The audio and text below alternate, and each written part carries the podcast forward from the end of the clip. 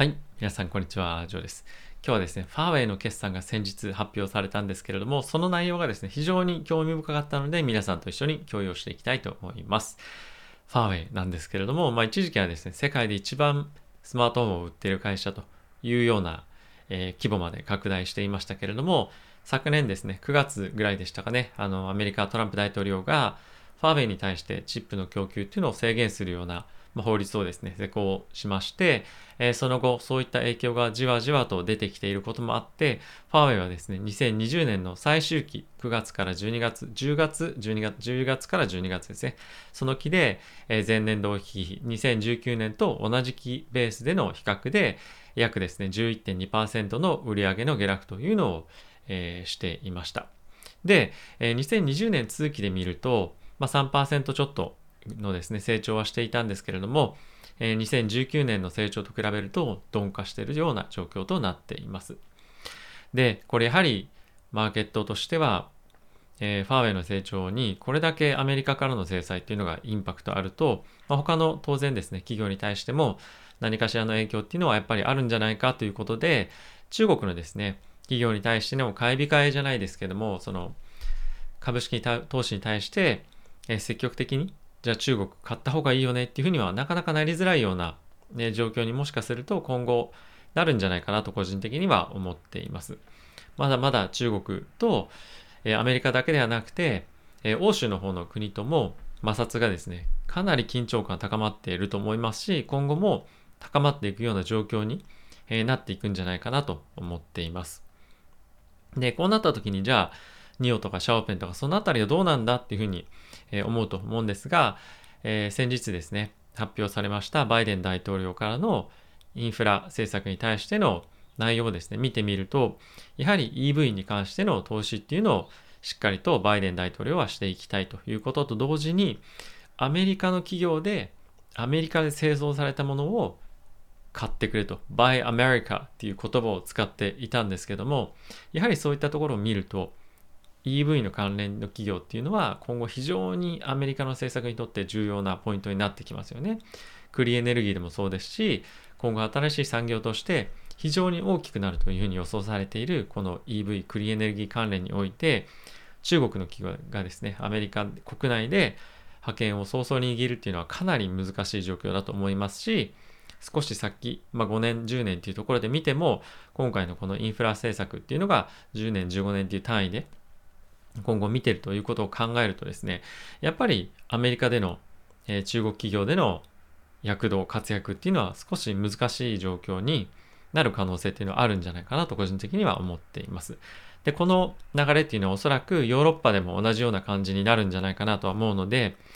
え、単純に完全に100%を、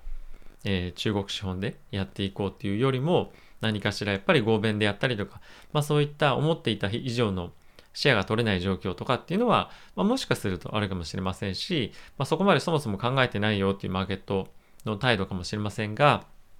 いずれにせよ、えー、中国以外で、中国国外での中国企業の活躍っていうのはですね、今後もしかするとしばらく難しくなるんじゃないかなと思っています。これは、その株式が今後伸びていきませんよっていうのではなくて、やはり思っていた以上に伸びないという状況が今後出てくる、もしくは、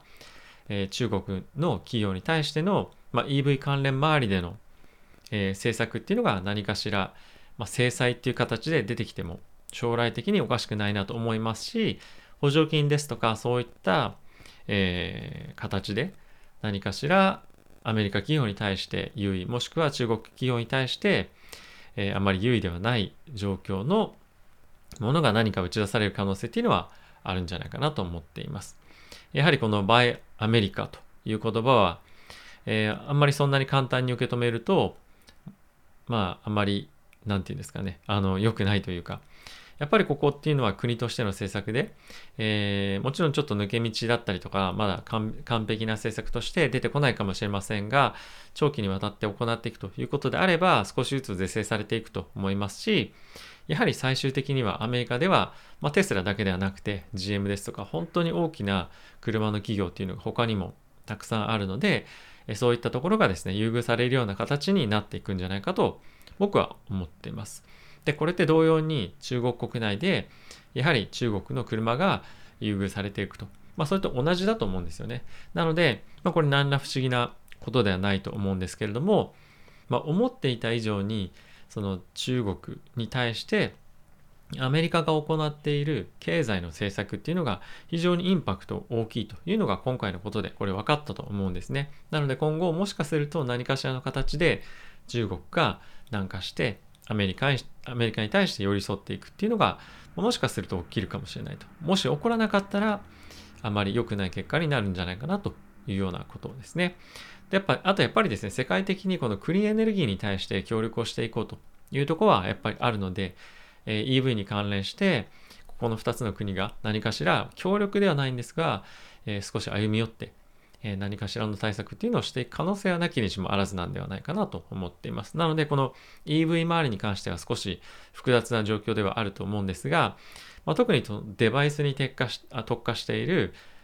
まあ、ファーウェイですとか、まあ、あとは、まあ、シャオミももしかするとそうかもしれませんが、このあたりに関しては、中国国内だけではなくて、やはり海外に出てくっていうのであれば、特に 5G とかでもですね、ファーウェイに関しては、イギリスでも